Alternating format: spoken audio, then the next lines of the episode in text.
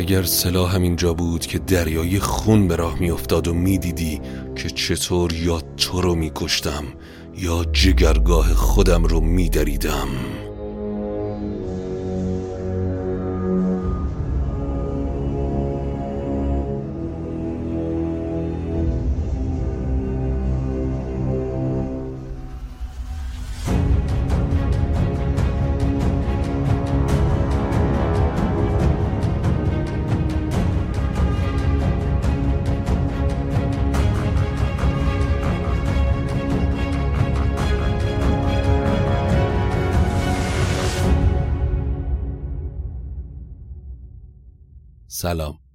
من ایمان نجیمی هستم و این اپیزود 89 روایت شاهنامه به نظر از پادکست داستامینوفنه. داستامینوفن پادکستیه که من داخل اون برای شما قصه می‌خونم. شاهنامه رو به نصر و همینطور به نظم روایت می‌کنیم تا شما بیشتر با قصه های شاهنامه آشنا بشید. علاوه بر اون شب قصه ها و داستان های دیگر رو هم داریم. اما اگر جزو شنوندگان پراپاگورس داستامینوفن هستید بزرگترین کمک شما به ما اشتراک گذاری و معرفی داستامینوفن به سایر دوستانتونه تا صدای ما بیشتر به باقی فارسی زبانها هم برسه.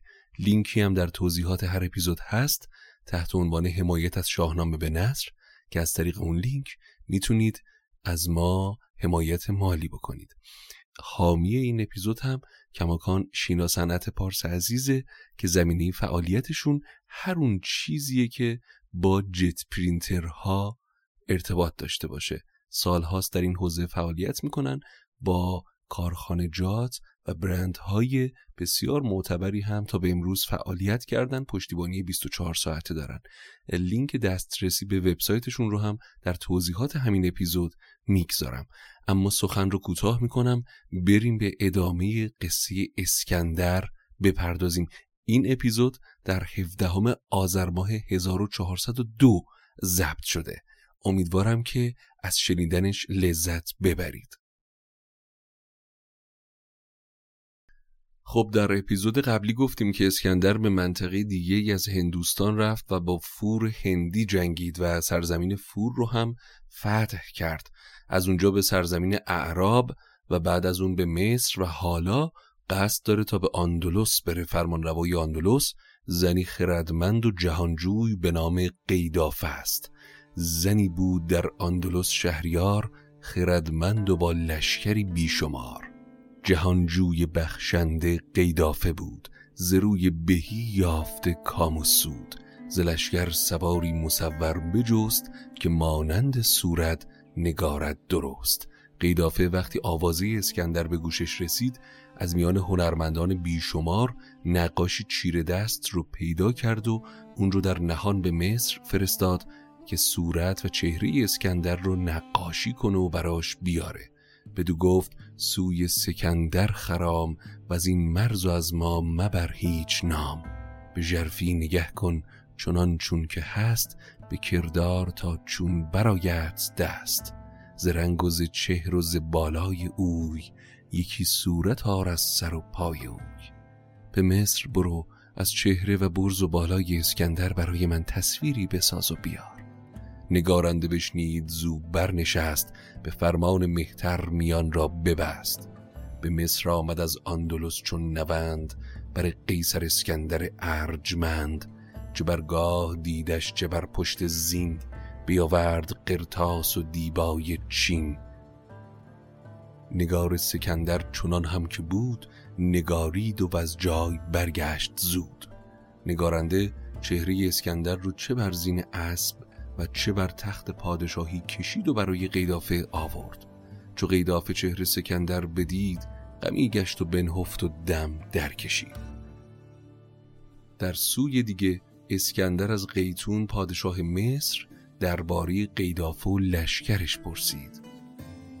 اون زن در نیکویی و شایستگی در میان شاهان مانندی نداره. سپاه و گنجش از اندازه خارج و شهری ساخته از سنگ داره. که دسترسی به اون خیلی سخته. یکی شارستان کرده دارد ز سنگ که نبسایدان همز چنگ پلنگ. زمین چهار فرسنگ بالای اوی بر این هم نشان است پهنای اوی. گر از گنج پرسی خود اندازه نیست. سخنهای او در جهان تازه نیست. اسکندر نامه‌ای به قیدافه نوشت و پس از آفرین بر کردگار گفت به تندی نجستیم رزم تو را. گراینده گشتیم بزم تو را. چو این نامارند نزدیک تو درخشان شود رای تاریک تو. فرستی به فرمان ما باج و ساو بدانی که با ما تو را نیست تاو خردمندی و پیش بینی کنی توانایی و پاک دینی کنی. ما خواهان جنگ با تو نیستیم. وقتی این نامه خوندی با خرد آینده نگری که زیبندگی توست از دارا و فور عبرت بگیر و بدان که تاب جنگ با ما رو نداری. مهری آغشته به مشک به نام زدن و همراه پیکی تیزپا پیش قیدافه فرستادن. چو از باد عنوان او گشت خشک نهادند مهری برو برز مشک. بیامد هیون تکاور به راه به فرمان آن نام بردار شاه.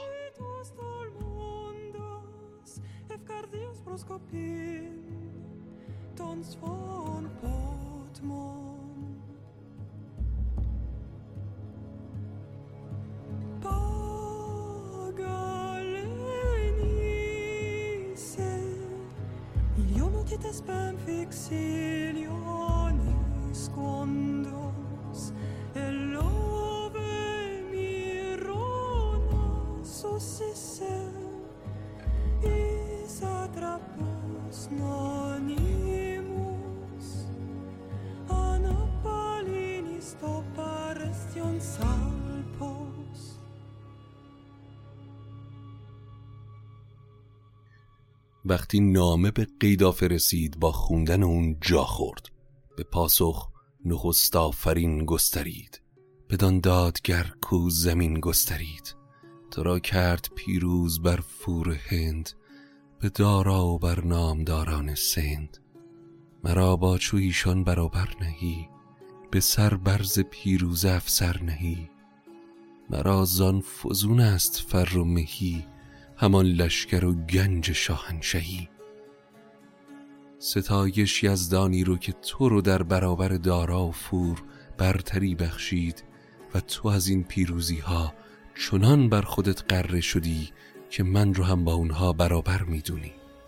اما بدون فر و بزرگی و لشکر و گنج من فزونتر از اونهاست که بخوام فرمان بردار قیصر روم باشم. اگر خانم از هر سوی زیر دست نماند بر این بوم جای نشست. تو چندین چرا نیز زبان بر گذاف ز دارا شدستی خداوند لاف. قیدافه مهر زرینی به نام گذاشت اون رو همراه پیکی پیش اسکندر فرستاد. اسکندر وقتی پیام ملکی آندلس رو گرفت خشمگین شد و فرمان داد تا شیپور جنگ رو نواختن و لشگر رو به سوی رزم به حرکت درآورد.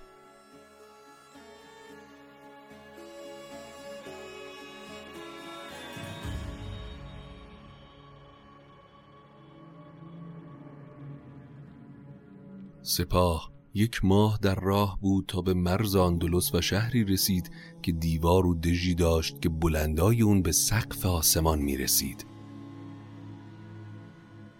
پهنای دیوار شهر به قدری بود که چند سرباز سوار همراه هم بر اون میگذشتند.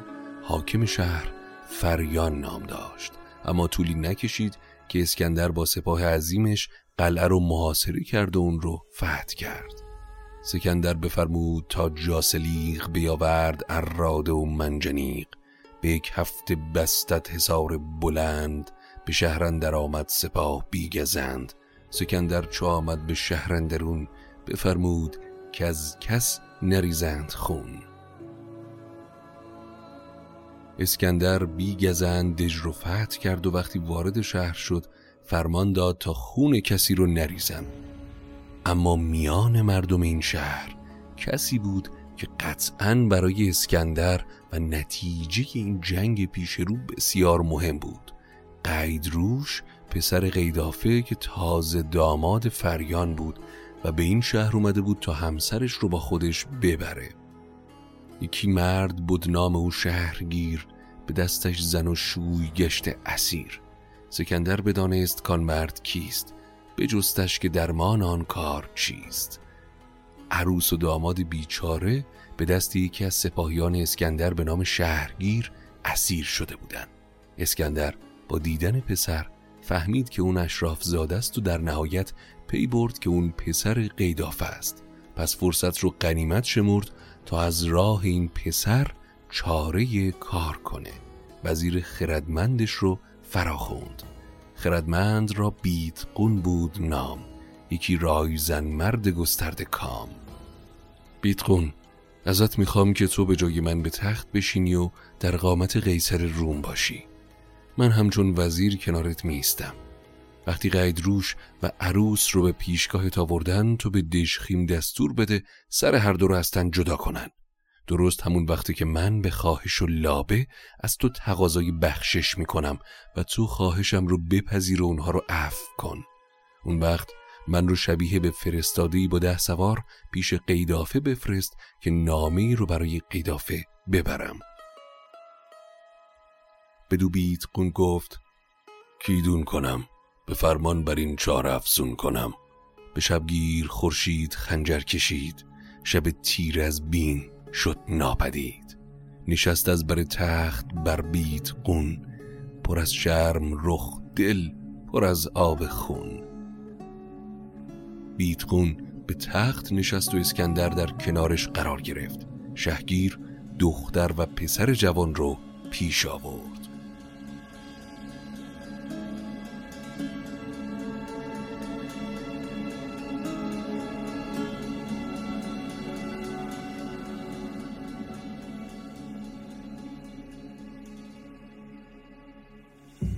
چو آتش همی راند مهتر سطور به کوهی رسیدند سنگش بلور. به دو در زهر گونه میوه دار فراوان گیا بود بر کوه سار. در راه به کوه بلوری رسیدن که درختان میوه و گیاهان فراوان داشت. از اون کوه که گذشتن به سرزمین قیدافه رسیدن. قیدافه با سپاهی گران پیش باز اومد. پسر پیش رفت و اون چه برش گذشته بود رو برای مادر باز گفت. بفرمود قیدافه تا برنشست همی راند و دستش گرفته به دست. به دو قید روشان چه دید و شنید همی گفت و رنگ رخش ناپدید. که بر شهر فریان چه آمد زرنج نمان دفسر و تخت و لشگر نه گنج. مرا این که آمد همی با عروس رها کرد زسکندر فیل قوس وگرنه بفرمود تا گردنم زنند و به آتش بسوزد تنم. فرستادی که همراه هم به اینجا اومده منجر به زنده ماندن من شد. وگرنه اسکندر فرمان داده بود که من و همسرم رو گردن بزنن. دل قیدافه از اونچه بر پسر گذشته بود زیر و زبر شد و فرستاده رو پیش خواند و احوالش رو پرسید. فردای اون روز فرستاده به بارگاه قیدافه اومد. اسکندر که در قامت فرستاده و وزیر وارد شده بود بارگاه بزرگی دید سراسر آراسته به زر و گوهر که قیدافه با تاج پیروزه و یاقوت بر تخت آجش نشسته و ندیمه ها با توق و گوشوار پیشش به پای ایستادن. سکندر بدان در شگفتی بماند فراوان نهان نامی دان بخواند. نشستنگهی دید مهتر که نیز نیامد ورا روم و ایران به چیز. خان گستردن و خورش ها و نوشیدنی های فراوان آوردن. طبق های زرین و سیمین نهاد نخستین ز کردند یاد. به می خوردن در گرانمای شاه فزون کرد سوی سکندر نگاه.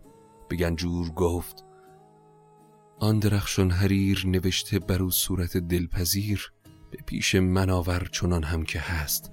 به تندی برو هیچ مبسایده است. در میانه مهمانی خیدافه به گنجورش گفت که خیلی بی سر و صدا اون نقاشی چهره اسکندر رو براش بیاره. قیدافه نگاهی به فرستاده و نگاهی به نقاشی کرد و قیصر روم رو شناخت. بدانست قیدافه کو قیصر است. بر آن لشکر نامور مهتر است.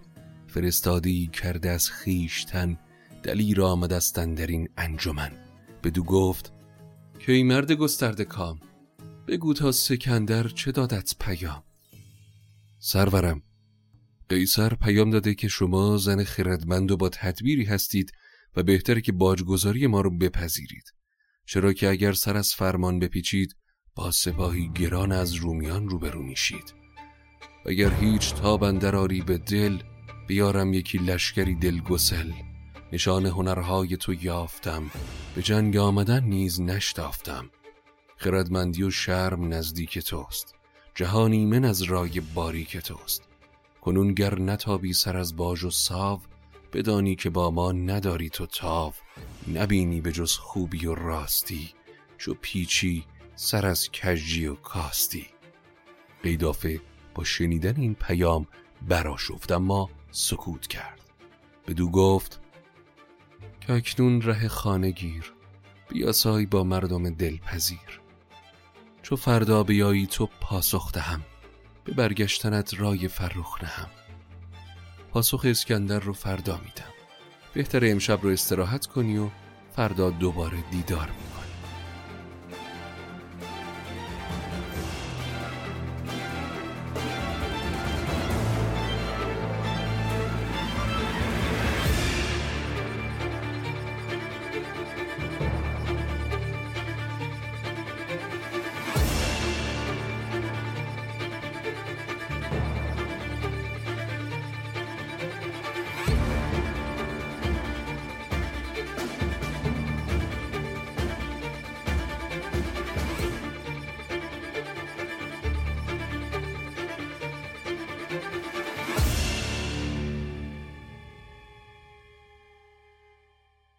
چو برزد سر از کوه روشن چراغ چو با فروزنده شد دشت و راغ.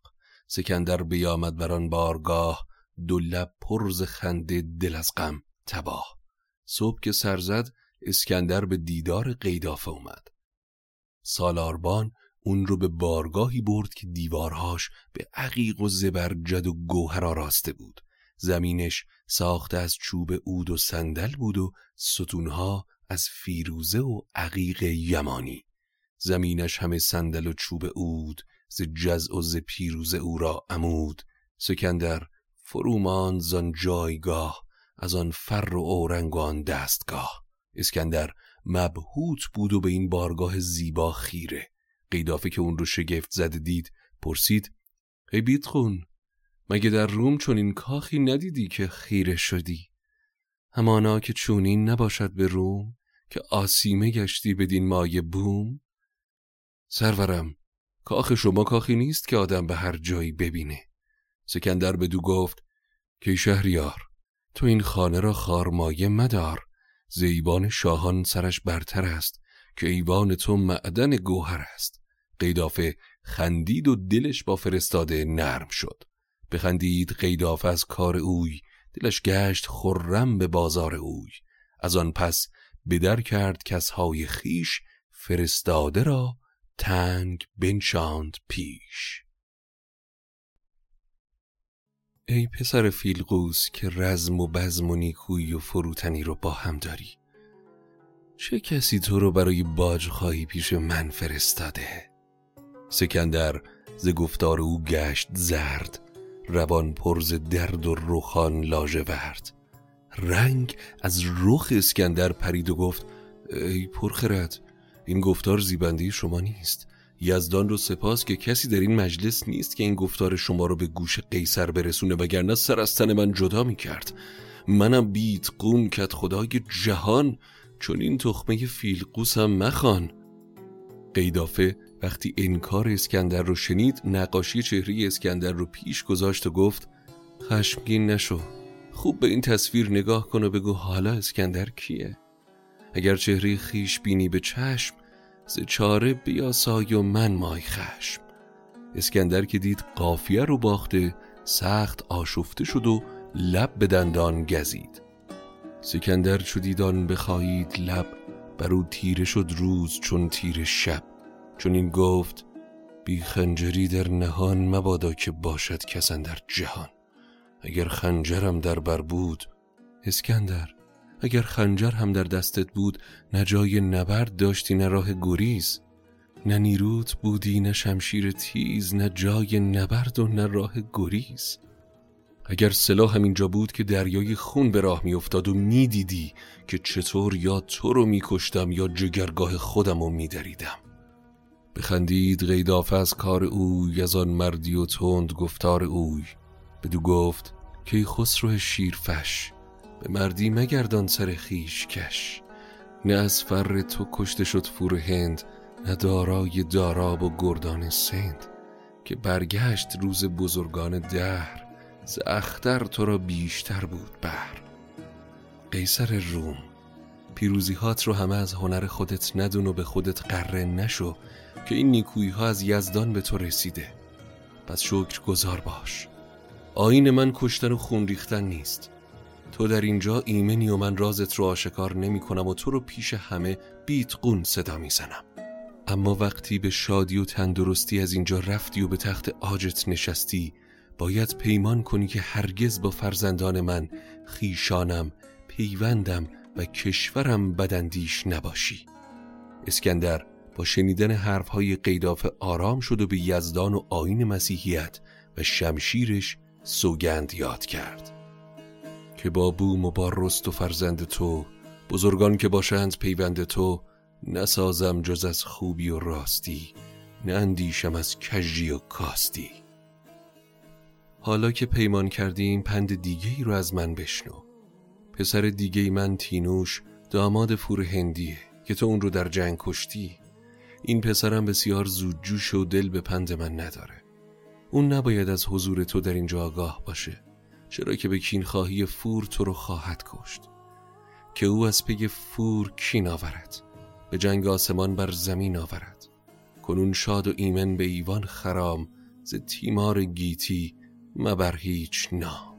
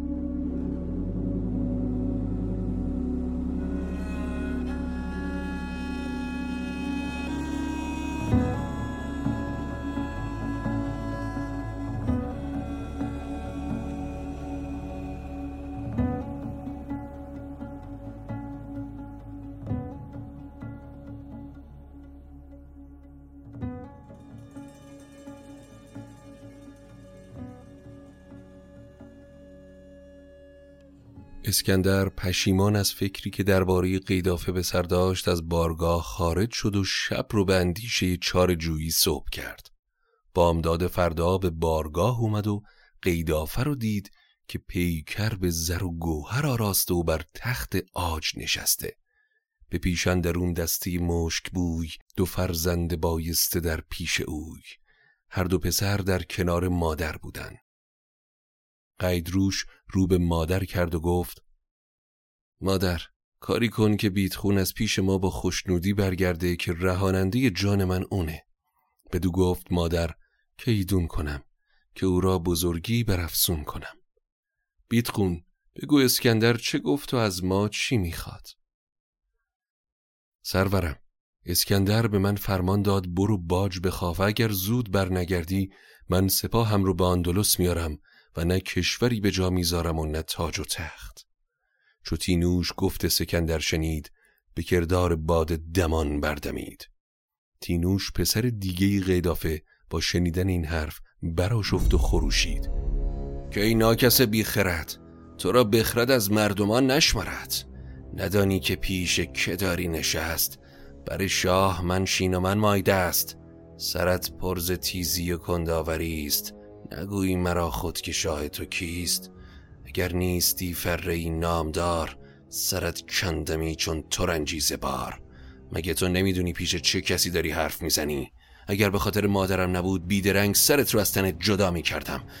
اما به کین فور امشب سر از تنت جدا می‌کنم. قیدافه براش افت و بر پسر بانگ زد و فرمان داد تا برای چنین گستاخی اون رو از کاخ بیرون کنن. بعد از اون آهسته به اسکندر گفت تینوش بیدانش و خیر سره. مبادا در نهان دشمنی کنه و به تو گزندی برسونه. تو مرد خردمندی هستی. تدبیری بکن. اسکندر در جواب گفت نامدار در ابتدا فرزندت رو به بارگاه برگردون. وقتی تینوش برگشت اسکندر اون رو آرام کرد و گفت پسرم من فرستاده و معموری بیش نیستم. اسکندر من رو فرستاد که از چنین شاه ناموری باج خواهی کنم. تو با من تندی و دشمنی نکن که خودم سخت از اون دل آزردم. اگر من دست اون رو بگیرم و بی سپاه پیش تو بیارم تو چه پاداشی به من میدی؟ تینوش در جواب گفت اگر اون چه گفتی رو انجام بدی من از گنج و دینار و اسب هر چی که بخوای بهت بیبخشم و تو رو وزیر و گنجور خودم می‌کنم. تو را بخشم و نیز دارم سپاس. تو باشی جهانگیر و نیکی شناس. یکی پاک دستور باشی مرا. بدین مرز گنجور باشی مرا. اسکندر با پسر پیمان بست و چاری کار رو اینطور توضیح داد. تو با هزار سوار نامدار با من بیا و در بیشه کمین کن. من پیش اسکندر میرم و بهش میگم که قیدافه اونقدر گنج فرستاده که تو رو برای همیشه بی نیاز می‌کنه. اما فرستاده اون میان سپاه ما نمیاد. اسکندر به طمع این گنج بی سپاه پیش تو میاد و تو با سپاهتون رو محاصره کن و کارش رو بساز. اما بدون این تدبیر زمانی کارساز میشه که تو با خودت خواسته و گنج ها رو بیاری. تینوش با شنیدن این پیشنهاد بسیار شاد شد. امیدوارم روز سپیدش تیره بشه و به کینخواهی خونهایی که ریخته به دام من بیفته. قیدافه اما به این گفتگو و این تدبیر در نهان میخندید. چو قیدافه گفت سکندر شنید به چشم و دلش چاره او بدید. بخندید زان چاره در زیر لب دو بسد نهان کرد زیر قصب. اما ادامه قصه رو در قسمت بعدی داستامینوفن باید دنبال کنیم و ببینیم چه اتفاقی برای تینوش و اسکندر خواهد افتاد.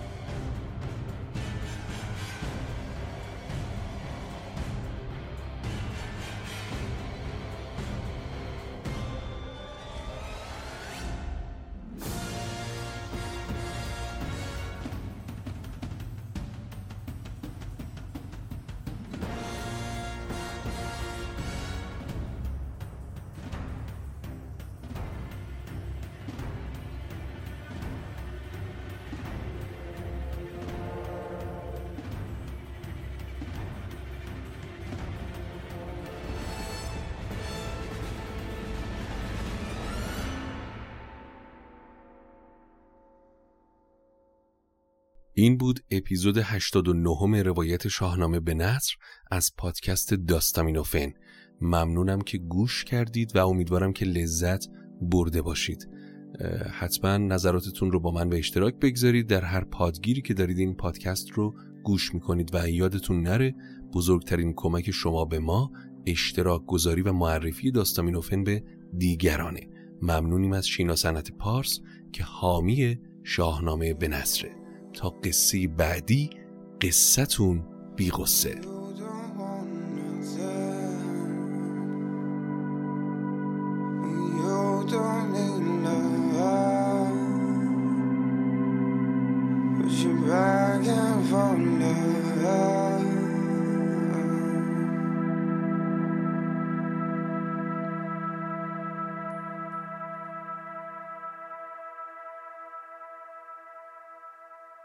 So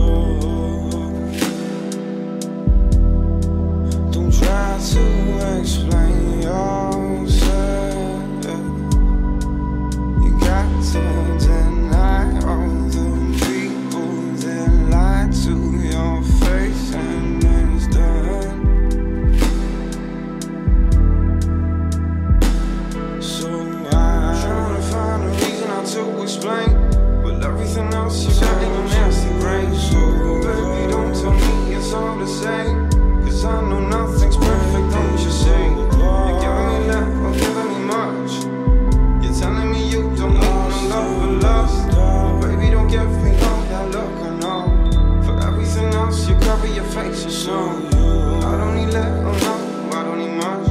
Oh, baby, you know better. Oh.